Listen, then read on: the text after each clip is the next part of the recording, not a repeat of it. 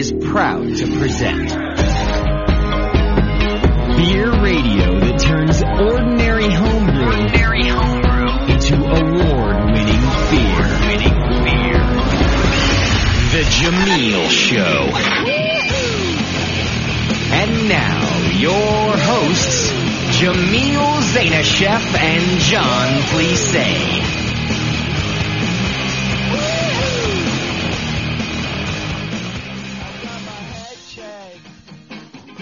Good morning, my brewing brothers and sisters. yeah, the microphones being on would really be a great thing at this time. It's, it's my bad. I unplugged them before we got here. Smart move. I'm just kidding. it's all that heavy drinking from the Sunday show. I think uh, we're all lagging a little bit. Those Belgians were quite tasty, but they pack a punch. So today we're talking about American Pale Ales. Nice. A whole hour worth. Yeah, yeah. No, I, I think uh, you know there, there's so many different ways of doing American Pale Ales, and so many different uh, uh, takes on recipes for them. You know, complex, simple, uh, and there's so many great examples that vary across Mm-hmm. the great spectrum. You know, take for example uh, Sierra Nevada in the bottle, how dry and bitter and hoppy that is. Take for example uh, Mirror Pond, one of my favorites. That's a more malty, softer. Uh, uh, gently, more gently hopped American Pale Ale. Is it more English style? Uh, you know, there's there's the English Pale Ale, which is um, you know considerably different. American Pale Ale is its own style, Right. And you know, it, there's a range, like any any of the styles. There's a range that goes from uh, you know one end to the other. You know, I if you know, there's a lot of people that started with Sierra Nevada as one of their uh, favorite uh, beers, and that got them into home brewing and to craft brew and all that. And then there's a, a crowd of people that came later on that uh, when uh, craft brew was already going, and they don't care for Sierra Nevada in the bottle. It's too dry, too bitter, whatever. And they like some of the more recent pale ales that come out from, you know, Firestone or Right. from, you know, name name your favorite place. And uh, just about everybody brews one. Well, I went up to Sierra Nevada for the Sierra Nevada Homebrew of the Year thing. And they let you brew and they buy you lunch and all this. Haven't And- you been there twice? Uh, yeah, and um, and I, I I went up there, Yeah. and my knowledge of Sierra Nevada was well, and, mo- and most people think Sierra Nevada makes like six different types of beer. If you're really into Sierra Nevada, you'll say, you know, they make the pale ale, they make the celebration, they make, uh, you know, their stout, their wheat. They've got a you know, Bock too. right? That's very good. Uh, and, and you can name off, you know, the, the people who are real geeky about Sierra Nevada can name off like, you know, six of them or, Right. or so. And the people who aren't, they can name off like pale ale, you know, and Bigfoot. and, and, Yeah. and Bigfoot. Yeah. But you go up to the, up to the brewery and a couple of things really struck me about that. One is, um, they're totally into to brewing and figuring out new things about brewing and, and into the science and into the geeky homebrew aspect almost of it still. Well, that's refreshing. That's They're, they're they're great. I, Yeah. I love those guys up there. And the other thing was, you go into the brew pub, which is beautiful and great food, and you ask for a sampler. You get like 18 different beers. what?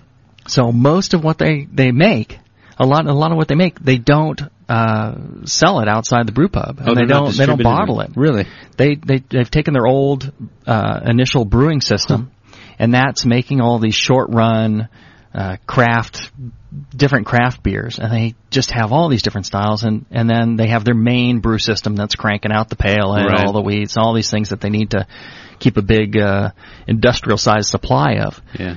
But if you ever get a chance, you're ever in Chico, California, it is one of the fantastic stops, and you you wouldn't think so from the outside, but once you get there, well worth the trip. And one of the things they have that you and I were talking about earlier was they have their bottled version, and they have their what they call the Sierra Nevada draft version. And why do they do that? What's It's a somewhat different beer. It's uh, more along the lines of a mirror pond. It's softer, maltier. the draft version or the bottle? the draft Okay. version. So they have the bottled version on draft. Okay. The the original Sierra Nevada. Right. And then they've got this new draft version which is only served on draft and it's uh, you know, softer, maltier, and more balanced than the uh, original Sierra Nevada Pale Ale.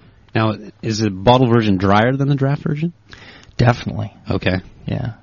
And and I think a, a lot of that has to do with, uh, you know, they're they're they're Is that marketing? Is it just because you can move more, or No, I, People I drink think more, I think that's how it turned out originally, and Huh. you know they're very they're very consistent and very interested in producing uh, a consistent product exactly you know the way, and they're very uh, spec conscious and very uh, uh, in tune with what they're producing, and you know they're not about marketing. If you Okay. talk to them about marketing, Right. they go, "Well, we don't have any marketing. We don't have any marketing people." They they make Beer some speak. stuff and they take Yeah. out a tiny little ad to help support the the magazines it. but It's more word of mouth then. Yeah, Huh. you know they they don't have a marketing person, which is really kind of cool. Now, do they they distribute all their beers nationally and globally? I, I assume. Right, you can get Sierra but Nevada their only over the is from Chico, though. So they brew in one Right, place. right.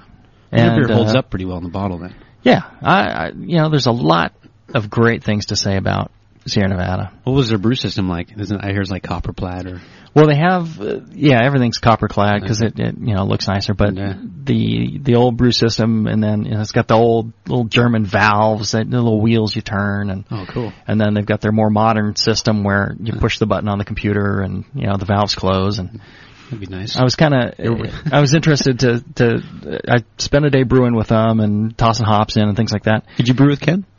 Uh, no, well, else? Ken, Ken was there and I talked to Ken, but he's not pushing He's the buttons busy, as right. much anymore. Right.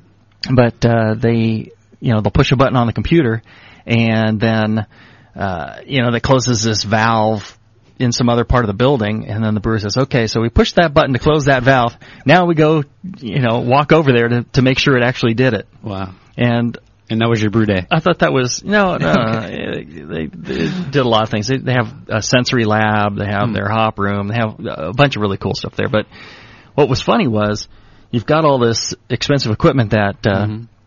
you know uh, will do all this for you, but the guy didn't trust it enough to. You Wow. had to. You had to actually walk there and go, "Yep, valves open." Why did he? I, I don't blame him. yeah, you're dealing with uh, a lot of expensive uh, Yeah. goods if if that valve doesn't open, Oh, or yeah. you know, and that's uh, how you know things go wrong. You didn't want to break that. Exactly. Do you know if they bottle con- condition their beer? They do. They they actually uh, filter filter out everything, Okay. and then uh, they add back a very precise, very slight measured dose of yeast back, Okay. and that's why you get that really fine dusting of yeast across the bottom. Right. of the Sierra Nevada bottles because it's very controlled and, and very precise. So they all- they do leave some residual sugar behind then, just yeah, for that. Yeah, Okay. yeah. So they're they, they've got a you know a very precise uh, system of this. Is it the same batch that they brew for the draft version and the bottle beer, or do they do two different batches? Those are two different batches. Oh wow! Yeah. Wow, they mastered that. right. Huh. And um, it it it's really a great place. If you get a if you get a chance, you should go. If you're listening and you want to call in, uh, it's one eight eight eight four zero one beer, or uh, click the chat now button on the uh, main page, and you can join in with the other brewers listening in and ask questions. Hmm. We'll have a question and answer session at the end, but you know, feel free to call if uh, something comes up. And we have Secretary Justin answer. Exactly, Justin will handle the, the phones and, and the chat. Here, you're a good secretary too, Jay. You're welcome. All right, so so pale ale. Uh, I think just about every home brewer ends up trying a pale ale. It's one of the very first beers you get to try. Usually. Well, we always recommend that B3, you know, start out with a pale ale. Know, Right. it's- but it's really hard to do well. exactly every every brews one, and most people have tasted them. Pale ale. Uh, let's describe it for people. It's uh, the aroma is going to generally be hoppy. You're Mm-hmm. gonna you're gonna smell some floral citrus, especially in American Mm-hmm. or West Coast. You're gonna get the citrusy, hoppy, floral notes in there, Right. and they should they should there should be some, and it can range from you know low to pretty pretty high and intense. Uh, the other characteristics in there generally.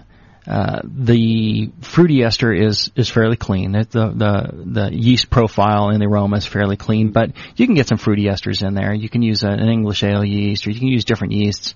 the bulk of people will use something really clean like a California Ale, so Right. you won't have a lot of fruity esters in there. You won't have uh, any alcohol or anything or any roast. You might get a, like a slightly sweet uh, note from the malt or the caramel in there. Mhm. As far as the the flavor goes, you're gonna get mainly a clean uh, malt, maybe a little bit of biscuit, maybe a, a slight crystal in there. You don't want it too sweet, too crystally. You don't want, you know, it's a a fairly clean beer, and then you know hop flavor. There should be some hop flavor in there. Where does the biscuit come from? Well, it can come from from the various malts. like crystal malt or Now, uh, and there's there's a couple ways to do it. It depends on what you're trying to brew. If you're trying to brew a Sierra Nevada, where there's uh, you know not a lot of malt character in there, it's really fairly clean and and and uh, uh, simple. Mm-hmm. You're going to use something like an American two row. And then if you want something more like a Mirror Pond, you might use an English Pale Ale or Ah, something like that that gives you a little more uh, malty background right? As far as uh, you know hot bitterness goes, there, it's going to be pretty firmly bitter. You're going to have a, a, a nice bold bitterness. It can be balanced, but it should be balanced to the side It's of bitter. gonna, not gonna be overly bitter though. I mean, Well, and again, there's a range. Right. You can have some that are pretty firmly bitter, okay. and you can have some that are pretty close to neutral. Mm-hmm. But there's generally a, a good hop presence there all the way throughout. Is this style mostly late hop additions? I mean, Well, that's a good way to do it. Uh, in the past, most people would do, you know, 60 minute bittering and Yeah. then they do like a, you know, like we were all taught, a, a 20 minute and a one minute or whatever. and Right. Maybe some dry hopping. But, you know, that late hopping technique we had talked about, Mhm. That this is a, a good style for that. Right. You can move a lot of your bittering and your uh, other uh, hop additions, move them all into like the last 20 to 10 minutes Mhm. and put them all in there and you get a much bigger, bolder flavor and aroma and a softer bittering. are you going for more of a flavor from the hops, or a slight bitterness, or with a lot of aroma? I mean, wouldn't wouldn't you want to be conservative with your bittering hop? Like maybe a half ounce for five gallons. Well, it depends on how, how much alpha acid are in those hops, Okay, right? So, Well, let's say Magnum. Yeah, you know, you you want to in in most recipes you're going to shoot between 30 and 40 IBUs. You know, like 35 IBUs. It's a it's a bittering gravity ratio of, of 0.70 to 0.90. Uh, you know, if you read uh, Ray Daniels' book, uh, he talks about this bittering uh, gravity ratio, which is really a, a great way to look at bittering uh, beers and when you're creating your own recipe. And uh, it's a it's a it's a great way to to make that work. The mouthfeel on a on an American Pale Ale can be from dry to uh, quite uh, luscious. Now it's not going to be big and cloying and sweet or you know huge and heavy in the mouthfeel. You want something that you can drink, uh, you know, a fair amount of. And if it gets too too cloying or too much body, it's hard. It gets harder to drink a lot of them. So you, you keep it in the you know It's a low low beer, right? medium.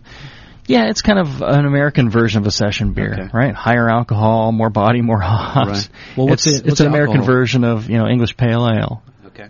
What's the alcohol volume on this usually? Well, it's going to range, and I've seen some, you know, down as low as uh, you know in the in the fours and up to uh, almost seven. Wow. You know, It's like an uh, IPA. Yeah, you know, once you're getting up there, you might as well call it an IPA. Or, uh, but in the you know in the in the five to six range Hmm. for a lot of them. A lot of homebrewers I've been talking to have been experimenting with like Amarillo Mm-hmm. and Columbus Yeah, all the way yeah. through. I don't know. What do you Right. think? Oh, I, I think those are great. You know, I think there's a lot of opportunity with American Pale Ale Mm-hmm. to experiment with your different hop characteristics and, and, and find a blend and a combination that you really like. Mm-hmm. And, and, and once you get that, uh, you're, you're, and it's, and it's a great place to, to begin your experiments as well because almost any hop, as long as you've got uh, flavor and aroma in there, it Right. tastes good. Of you know, course, hops yeah. taste good. and you know, American Pale Ale, you can, you know, hops are expected, and you can get a nice blend, and and that's what a lot of the brew pubs are doing. They're they're you know experimenting with those blends of of flavor. Uh, you know, the getting back to the kind of description of it, Mhm. you know, the appearance will be uh, a, a very light, uh, golden. Almost Uh, copper. Yeah, once you when you get to into the copper, you might be getting a little too dark for most of them, but yeah, you can range in there. And usually, if you're getting to a dark copper, you've added too much crystal malt Right. a lot of times. So it's it's uh, you know in that in that range of of SRM from oh you know four to eleven. Hmm. So yeah, it can get fairly darkish, but uh, you know I think that that tends to mean you're adding maybe a little too much crystal and too much dark crystal. What type of crystal would you use? Generally, the lighter crystal's 40 and below. Okay.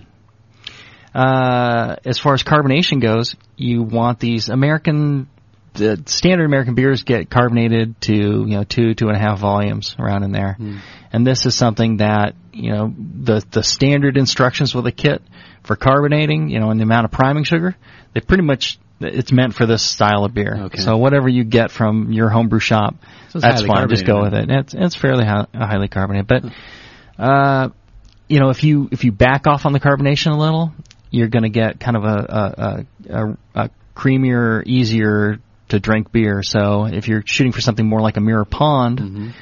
Uh, that is going to require a little less carbonation. If you're shooting for something uh, dry and more spritzy, like a bottled Sierra Nevada Pale Ale, you want a little more carbonation. And that So there's kind of a contributes to some there. bitterness too to the beer. Yeah, and uh, uh, in the overall finish, and you know how how it sits on the tongue, and carbonation is a very important part Right. of beers and the styles of beers, and and how they how they they come across once when you're drinking them. If you have a kegging system, it's really nice because you can you know dial it to a certain point, say, Right. oh yeah, this is this is nice, or you know, you, and it'll keep gaining gas until it uh, reaches an equilibrium. Yeah. And you'll see if you take a pint each day and just turn on the gas and wait, and you'll start out, it'll be a little too low, and then it's like, oh, this is the greatest beer in the world. And then, you know, in a couple of days you'll drink it and go, what the hell happened to my beer? It's horrible. It's harsh. It's, it's, it's, you know, dry. It's bitter. It's, it's Too- too much too much, carbonation. right. So you back off.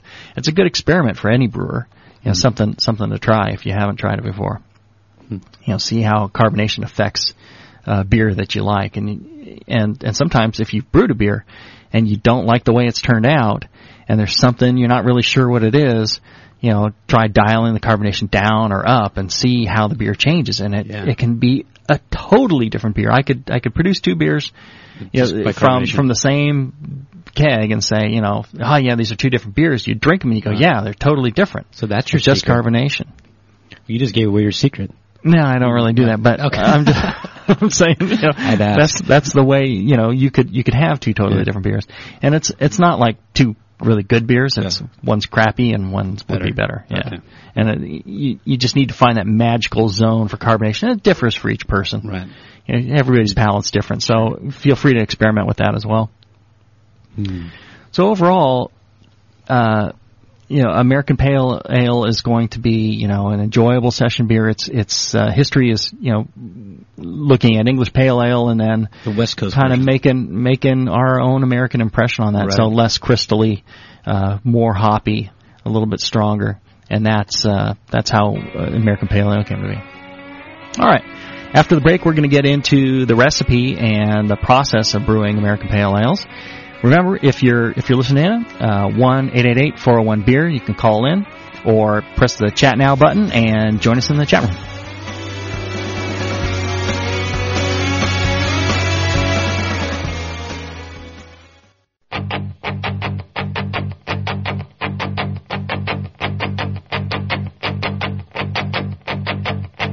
This is the Jamil Show.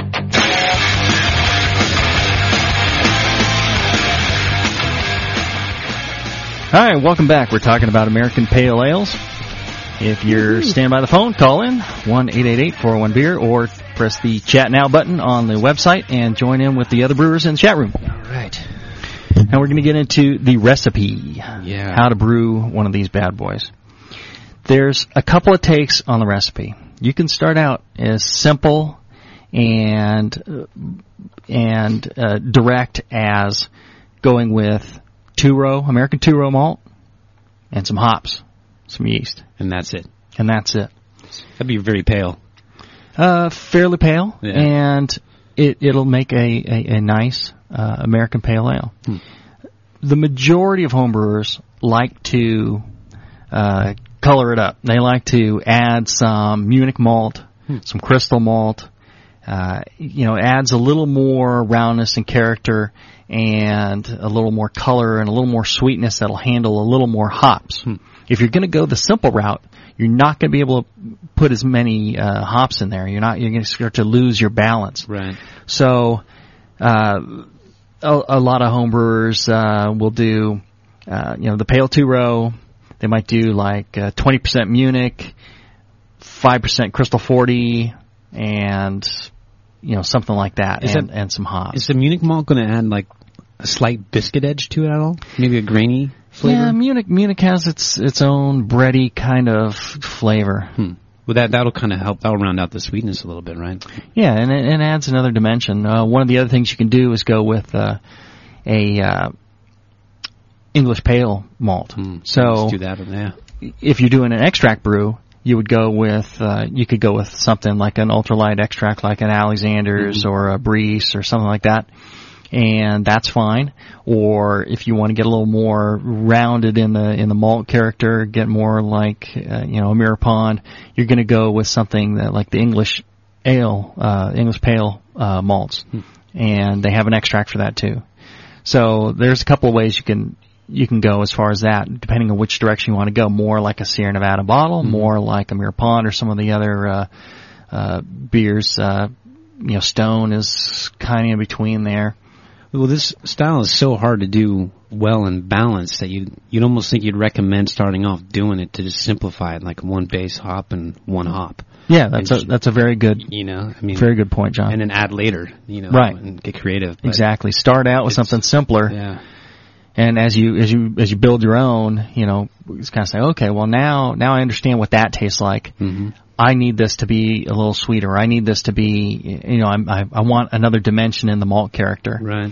And there's a danger of adding too many things and ending up with a muddy tasting beer, kind of not not like dirt, but the characteristics, you know, the malts, you can no longer distinguish them. It just Right. becomes kind of one sweet malty mass. Yeah. However, uh, a good friend of mine who he can brew a pale ale and get first place with it anywhere Right. is Ron Hartman, and his recipe includes pale malt, and uh, you can start with an English or you can start with uh, American Two Row, but he uses some Crystal 25, he uses Munich malt, he uses uh, Cara Munich, he uses aromatic, he uses wheat, and he uses uh, uh, Carapils. Wow. That's complex. And that's that's quite a bit. And For a pale. it it's a great a great American pale ale, and he he'll brew one up and he'll throw some in some bottles, enter at the state fair, and get first place. You know, it's like no big deal to him.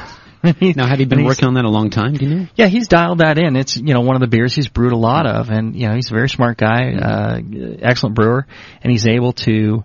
You know, this is this is what it's become over the years, and each thing he's told me why he's added that. So, for example, you know, he adds a portion of wheat, you know, like uh, two percent, and and for head retention, Right. and you know, in, in low amounts of wheat, the wheat won't uh, affect the clarity, and uh, you'll get improved head retention. He adds a little dextrin malt to to give it some some mouthfeel and body. I, I prefer to just change the mash temp for that, Okay. but uh, you know, you can also go with the dextrin malt. He uses uh, the aromatic malt to bring out some of the uh, uh, malt characteristics, give it kind of a malty uh, supporting uh, aroma to the uh, hops. That gives you some biscuit flavor too, doesn't it? A little bit. Yeah, yeah, it, it, it will. Uh, and the Munich malt, and then uh, the Crystal 25 gives kind of a, a, a background kind of sweetness. The the only thing I find odd is the Cara Munich, because Cara Munich can be, you know, the the Cara Munich he's using is in the the uh, 75 love range, Wow. 75 to 80, Wow. which is fairly dark. You, you really need to, if you're going to add something like that, you need to be fairly uh, uh, restrictive on on how much you're going to use. You don't want to use too much because you're going to end up with something that's real caramelly, overly caramelly, overly dark, and it's it's a little too much. Again, you want a balanced beer that's very drinkable and uh, not not too crystally, not too sweet. But you know, Ron does does excellent with with that recipe, and I brewed it with them, and yeah, it turns out really nice. Uh, I think for me, what I what I do is kind of a cross between the simplest and what Ron's doing, and I, I uh, adjust that with pale malt. Go with the uh, some Victory. I like Victory because that adds uh, an interesting dimension that you don't find in a lot of others, and it has a good flavor. I'll use some Crystal 20, and I'll use some Crystal 40. I'll kind of s- split it up in there and give me a, a range in there, and then I'll use some Munich malt, and that will turn out uh, quite nice. I like I like that characteristic. That's that's kind of my grain bill. Why do you blend the crystals? You you b- blend the crystals to kind of give you a broader um, crystal flavor. So the the lighter crystals have a different characteristic than the darker crystals. Okay. And if you use just one, th- that's fine. That's that's another way to go, and you can you can pick it out as it's more defined in a certain crystal range. If you add the other, you can kind of. Sp- it's hard to describe. You kind of spread out that crystal a little a little broader. you know, the the flavor starts Yeah. and ends in different spots versus you know it becomes more narrow and and defined by you know how roasty that that crystal has gotten. Well, are they the same percentage each one, or or the same amount? I mean, what, what does your recipe say there? Yeah, I I tend to go uh, uh, about four and a half percent crystal twenty, four and a half percent crystal forty. Okay. So I, I split it even. And what about your You could victory? use you could use a different balance of that. Uh, victory, I, a real light hand, I'll use about half of, of what the crystal is, so about two percent. wow. Okay. of uh, of victory. Just just a touch because victory, um, you know, it, it can be intense if you use a little too much. And then the Munich malt, uh, again, I'm around four and a half percent, about the same as the crystal. And y- you again, you can add these character grains to your pale ale recipe, and you can use other grains, you know, biscuit or special roast or whatever you want. The the trick is to not overdo it. Right. You know, this is this is about the the limit that I go Okay. and um, because if you add too much, it gets muddy. You start losing the characteristics. It's harder for the hops to come through. Mm-hmm. A variety of things. So most of your specialty grains is like ten percent of the bill, and the rest is this base malt, roughly. Ten, Yeah, 10 to 10 to, 10 to twenty around in there, Hmm. and the rest is base malt. Yeah. A little different than like if you're doing a Marzen or something. You'd probably have more of your specialty grains in it. Yeah, it's it's an interesting uh, balance. Okay. You know, What about your hops? for hops, you you want to go with something that uh, is going to give you. If if you're going traditional, you're going to want something that's citrusy, uh, Cascade, Centennial, Columbus, uh, you know, along those lines. Amarillo. I, I really love Amarillo. It's one of my favorites, and I would use that more now. But uh, if you're going more traditional, like uh, Sierra Nevada, you're going to want to use Cascade, and you're gonna you're gonna want to bring that citrus character out. Uh, you use something if you're going with uh, 60 minute bittering additions. Use something that has a clean bittering, or use something that is along the f- citrus family. You're going to use a very conservative amount of bittering hop, though, aren't you? Because Well, again, you know, it depends on what kind of hop you're using, Right. and you're going to want to target an, an IBU range of oh between you know 25 and 40, you know 30 to 40 around in there. Your your bittering to gravity ratio, so you have like a 1050 beer. Uh, your your bittering ratio is going to be 0.7 to 0.9 of that 1050 of that 50 number. okay, So, uh, for example, in uh, pale ale that is, you know, 1055, you would have, you know, a bittering or, you know, or, well, 100 would be 90, so 50 would be like 45 down to, uh, you know, 35 range for a 1050 beer. I don't even follow you. Right, so uh, you read Ray Daniels' book, uh, have to and he read that. explains that. Uh, it's an excellent book, especially if you want to make your own recipes. That's how I got started, and it really is wonderful. And it, and it gives you a lot of tools to understand how the recipes come together and what you're what you're doing. And that bittering, the gravity ratio is great because you can you can take a, a, a beer and you can scale it. and you say, well, you know, I want the beer to be bigger, and you can bring it up, and you can understand how many. You can keep that same ratio and and dial up your IBUs to go exactly with it, or you know, down or up. So. 1035 is a good starting point with a 1050 beer. So you're going to go with a 10 1050 original gravity and about 35 IBUs, maybe a little less, maybe a little bit more. It depends on your your taste and how many character grains you put in there. More character grains, more sweetness, you're going to need more bittering.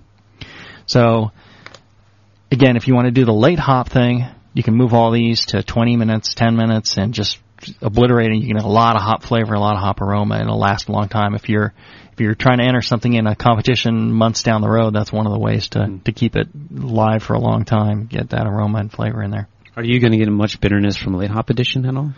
Well, you get about uh, if you if you're getting 30% at uh, 60 minutes, Mm-hmm. you're going at, at 10 minutes you're getting about uh, 15%. So Okay. you're getting about half as much. I mean, you're still getting quite a bit. Right. It's not a direct linear equation, so you're not getting one sixth at 10 minutes. You're getting about half of what you get at 60 minutes. Okay. So the the computer programs out there, ProMash and, and some of the spreadsheets, uh, will help you help you calculate that out. Um, if you're also uh, equipped with a hop back or something like that, you can do uh, hop back or uh, whirlpool editions. Is that just for aroma? or- Yeah, it gives you more aroma, a little bit of flavor as well. If you're uh, into it, you can dry hop a, an APA. And uh, Do you recommend that because of some grassy flavors that might be contributed at all? well, Or the amount, I guess, would uh, determine see, that. uh, some people talk about grassy like it's a negative, Mhm. and it just depends on the style of beer and how everything balances out. Right. I enjoy beers with uh, a grassy flavor sometimes. I, I you know, I, I see that as just part of the palate. It's like eating, uh, you know, cooked vegetables all the time. Well, sometimes eating a raw vegetable tastes completely different, and it's nice. Right. And you and you like that, uh, you know, that that difference between them. Okay. You know, it may not be for every meal that you have, but sometimes you want that, sometimes you don't. The same thing goes for like wet hop beers. So Sierra Nevada does their Harvest Ale and all that, and they, they a few uh, I know Russian River's doing uh, some, and a couple of places do them. And uh, wet hop beer has a completely different uh, characteristic, and that tends to be more vegetal and, and Right. grassy even than, than dry hopping. Dry hopping to me tends to be a little more resiny. You tend to get a little more of that cloying uh, alpha resin type of type of taste. Hmm. But it can be it can you know, and that's not necessarily a bad thing. It can it depends on the balance. Right. And the brewer. You really need to experiment with American pale ales, and I'll I'll post a, a recipe that works well for me and my system and that I like, and and you know use that as a starting point and adjust it and say, yeah, you know that that turned out too sweet, or that turned out too bitter, or that was too hoppy, or not hoppy enough. The the trick is, and hopefully what everybody's taken away from these shows, is that you're understanding the components that go into the beer, how they affect it, and you'll be able to adjust them yourselves after hearing this. You say, okay, well, you know, I can move the hops later and, and get more hop flavor and more hop aroma, or I can, you know, back off on this, or I can change that. To and their own understand, taste. yeah, Yeah. exactly, and make the beer you like, and that's you know that's what home brewing's all about, of course. What about your yeast? Yeast, I go with uh, personally California ale yeast. That's Clean. you know. Isn't that the uh, Chico 10 yeast strain? Chico, yeah, 10, 1056 at, at Wyeast or uh, 001 at White Labs. Hmm. Or uh, the uh, uh, there's a dry yeast, a US 56, which is actually Right. pretty pretty darn good. good. If you if you don't have the ability to do starters, uh, you know that dry yeast is pretty darn good. I, it attenuates a little a little bit more than um, the 001 or the 1056, and I get a slight peach Yeah, it uh, ester from it, Yeah. but it's slight, and it really it will, it will go well with all the hops and stuff. If you're making a really clean beer with no other characteristics to it, you might pick it up. But as far as the um, you know hoppy beer or a, a flavorful beer like this, don't worry about it. You know, go ahead and use the dry yeast is fine. What about Mirror Pond? What type of yeast would they use? Uh, that that seems like a real clean beer as well. I imagine Yeah. they're they're using something like that. Uh, you know, some breweries uh, get a fairly clean profile with a English ale yeast, Hmm. like uh, E.J. Phair. They use uh, the English ale yeast. If you use it cold enough, Yeah, Jim Rossi, well-known homebrewer, he uses English ale on yeah, ale, and, and it'll it'll come out pretty pretty darn pretty well clean. Yeah, and sometimes a little bit of that ester character is nice. And it, Hmm. and one of the things about the English ale yeast versus the California ale yeast is it's going to attenuate less, so you're going to have more residual sugar, and it's going to be a slightly sweeter beer. So you're going to need to either increase the hops or whatever. Hmm. If you so when you look at a recipe like the recipe I'll give, it's designed for the California ale yeast. And if if you change that to an English ale yeast, one of the things when you you're picking your yeasts and you see a recipe and you go, well, you know, I, I, I see this question all the time. I want to do that recipe, but I don't have that yeast. You know, can I just use this yeast or that yeast? And the answer is yeah, you can use any yeast you want. You could use a Belgian strain in this. You could use, you know, a lager strain. You can use whatever you have on hand. The thing is, you need to understand, uh, and the, a couple of things. One is the fermentation temperature range. So you get the esters the way you want it. Don't go really hot with, you know, uh, something other than a Belgian strain and the amount of attenuation you're going to get, the amount of sugars it's going to leave behind. If it leaves too much sugar behind, you're going to need to adjust your hops. You say, okay, yeah, I'll use the English ale yeast, but it's going to attenuate about you know five percent less. I need to increase my hops, my bitterness a little bit. Let me get let me get another you know three or four IBUs in there Mm-hmm. to kind of balance that out. You know, I'm anticipating a change from Jamil's recipe, and you know. And and you you you want to do that. You want to learn about these things and, and try and make those changes and see how they how they work out. So you can you can definitely do that. And again, yeah, English ale yeast, like you're saying, or any of the ale yeasts can be a good choice in the style of beer. Would you recommend um, under pitching at all, just to get more ester production out of your yeast? No, I, I never really recommend underpitching. That- That's something I think you should just you should either choose a different yeast or you know pitch it or change the temperature of fermentation. Right.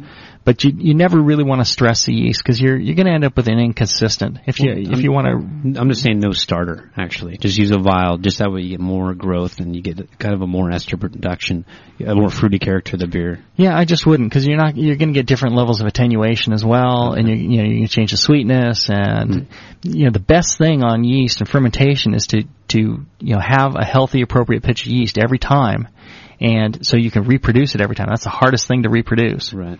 Get that dialed in and then adjust with other things. Hmm. So if you want more ester production. Go ahead and use a, a different yeast. Use the English ale yeast, or use something that produces more esters Right. But still pitch enough. yeah, pitch enough and have a you know in that way you also avoid problems with contamination. Mm-hmm. So if you're under pitching, you're you're gonna you know contamination is going to be more of a problem. You're going to get more of those off flavors are going to build up before the yeast finally uh, finishes out, or it may not finish out completely, and you're going to end up with you know bottles getting sour over time. So. Uh, pitching a proper amount and, and fermenting clean is uh, always always important. What about fermentation length and the cycle? How long would you let your primary go? with a good pitch yeast, good healthy pitch yeast, and good fermentation, these will ferment out in you know four or five days. I personally just let it sit for ten days, let the yeast uh, reabsorb any diacetyl, uh, convert the uh, acetaldehyde, things like that, and finish up what they're doing and fully ferment and flock out, and then I go ahead and keg it. And you don't secondary? No, no, I don't. I don't bother with any of that. It's not really necessary. Not for ales, at least. Yeah. Is it specifically not necessary for this beer, or just? I I mean, we've talked about this with Right, not before, not for any beer. But really. uh, they're just asking specifically about what you know if you do a secondary for this one. And No, for no beers. Not, Not even really. lagers. Uh, no, uh, you know, I, I'll. You don't drop I'll- the yeast off at all. or- No, I just really. because the yeast is there. You know, you need the yeast in there, and, Right. and good for, you know, like four weeks. Let the lager finish out. Let it finish what it's doing. Then you don't need a diacetyl rest or any of that Right. stuff. Okay. Then keg it. And so uh, that's one of the things I, I I learned long ago was you know the secondary was screwing up my beers better, more than it was helping. I was ending up with acetaldehyde. I was ending up with uh, you know some diacetyl. I was ending up with uh, you know some off flavors. Right. All because I was pulling the beer off the yeast and not letting the yeast do what it's supposed to do. Right. Because everybody said, well, at seven days, you move it to another container and get it off all that yucky yeast. Well, that yucky yeast is what's making the beer. Mm-hmm. So I, I stopped screwing with that, and, and my beers uh, improved uh, markedly, and I saved myself quite a bit of time that I could, you know, Yeah. uh, you know, Just forget about it. yeah, you don't have you know you don't have to clean the container. You don't have to do all the tubing. You don't uh, you don't uh, add oxygen to the beer by you know transferring from one to the other. And just a lot of different reasons why I stopped doing that, and uh, that really helped. The one time, or you know, the the one style that I think you really need to do the secondary on is meads. And that's just because you have a, a you have a fairly long process there, and you want to get the if some breakdown of the ye- yeast will give you a bit of a nutty character to the meads, which you want. Right. But there's, There's you know, you, you- yeah, you don't want too much. Okay. So uh, and meads, you know, you let them sit in the carboy for a good year, Right. uh, and so Is that on the yeast bed? Uh, no. Once once the yeast are pretty much finished, I'll, I'll give them a you know a couple of months, and then and you get some autolysis of the the yeast Right. and break down and get a little bit of that nutty, and then move it off, Okay. and uh, that that helps. So, all right. After the break, uh, we're going to take some questions, and we'll get uh, a little bit more into the process. If you're listening in, uh, feel free to call in one eight eight eight four one beer, or if you're on the uh, computer there, you can hit the chat now button and chat with some, some other brewers. We'll be right back.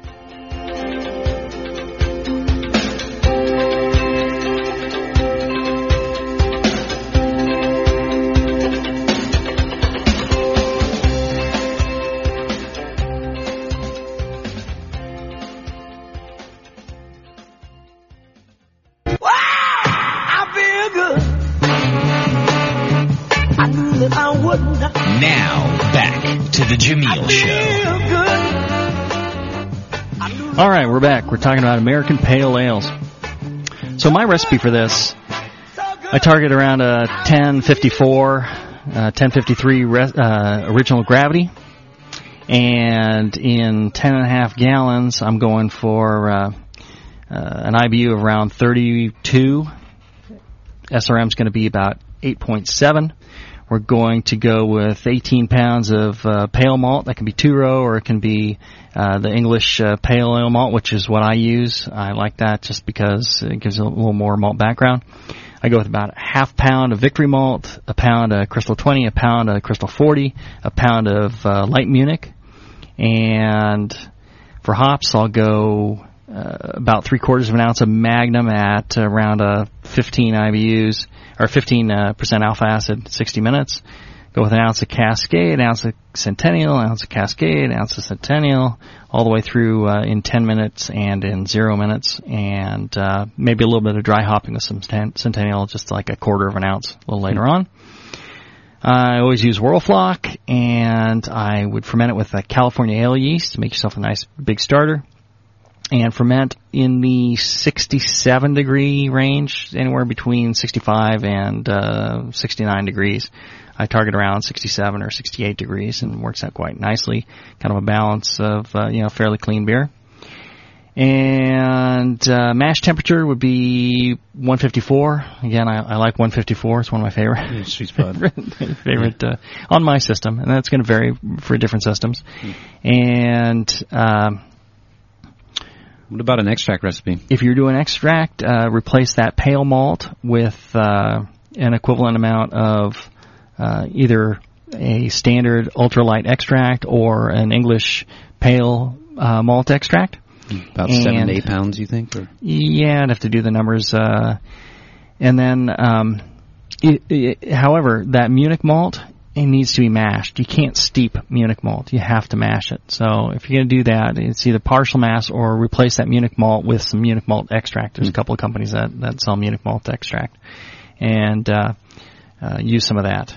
Or you could leave the Munich out, and you, you still end up with a real fine beer.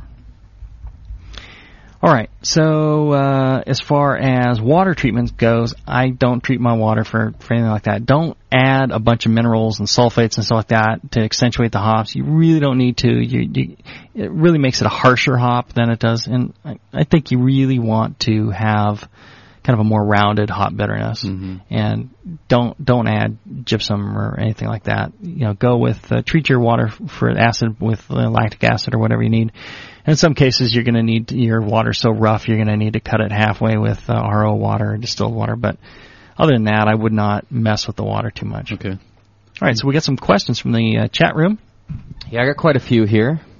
Let's see. Uh, the last question that just came through was uh, what you think about Amarillo or Magnum in this style. Magnum is a good clean bittering hop, and and I use that for for bittering a lot, and and I like it. Amarillo is an excellent uh, all around hop and makes a, a wonderful flavor and aroma. And go for it. You know, if you can get Amarillo and you want to try it, I, I love that for American style beers. Me too. It's a good one. All right. Uh, you've said before, uh, talking about some constant mash temperatures that you use. Um, this question was about um, a the temperature of your rest, And the question was, you know, what about using a higher temperature rest for an American Pale Ale to make a more dextrinous wort in order to balance the hops with a more aggressive body? Well, and you can, and, and there's two ways you can go. You can you can up your mash temp to get more body, or you can uh, you know increase your grain bill, go to a higher gravity, or you can l- choose a different yeast that has less attenuation. So those are those are three you know kind of sides of the same coin. You can kind of use any of those. They'll have different overall effects, but they're similar in certain ways. Okay. And you, uh, both you and John actually have talked about the the graces of Maris Otter. You guys both like the Maris Otter. Mhm. Um, so this question was, you know, do you use domestic two row for an American Pale Ale? I have in the past, and I just I, I buy my grain in bulk, and uh, you know I get a couple of sacks of uh, Maris Otter from uh, More Beer and the the crisp Maris Otter. Maris Otter is a cultivar and the different maltsters, so I use crisp Maris Otter, Hmm. and I just use it in a, a number of beers, and it's just not worth my time to go and get some some uh, American two row. Just because it's an American Pale Ale.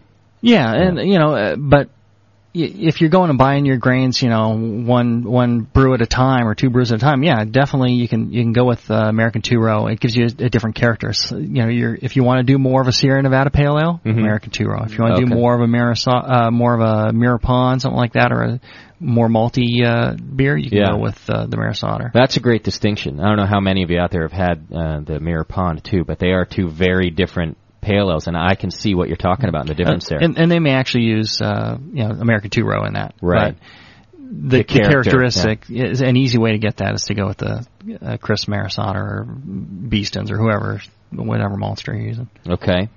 Um, do chocolate titties go well with American pale ales?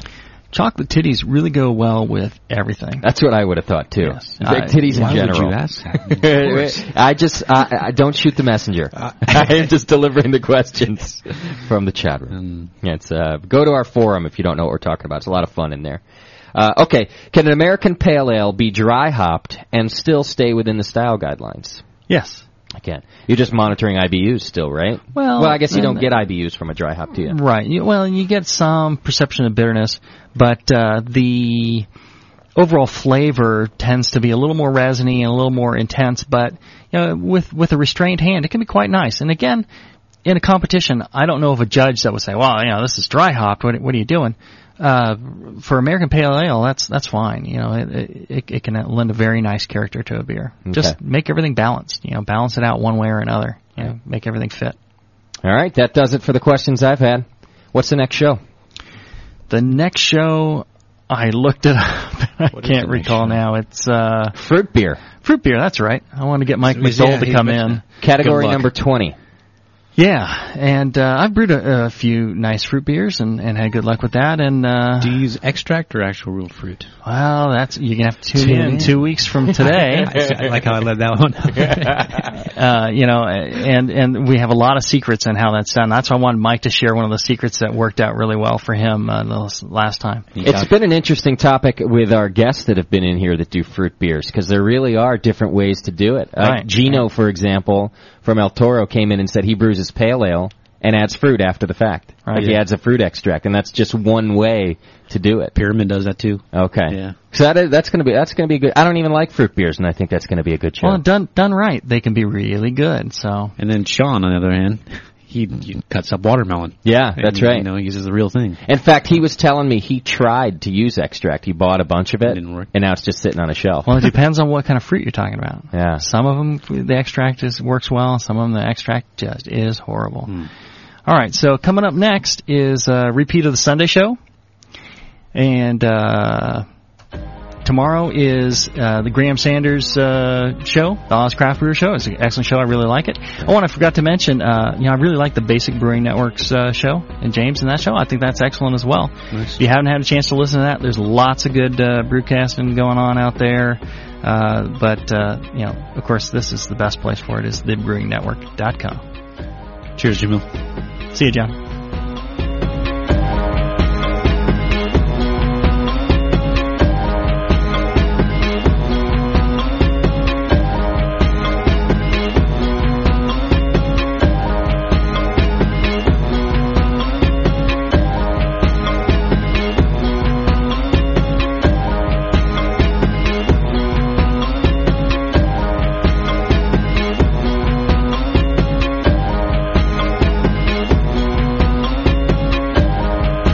Jamil Show has been a production of the Brewing Network. Please send questions for Jamil to jamil at thebrewingnetwork.com. The Jamil Show airs live every other Monday at 10 a.m. Pacific, 1 p.m. Eastern, right here on the Brewing Network.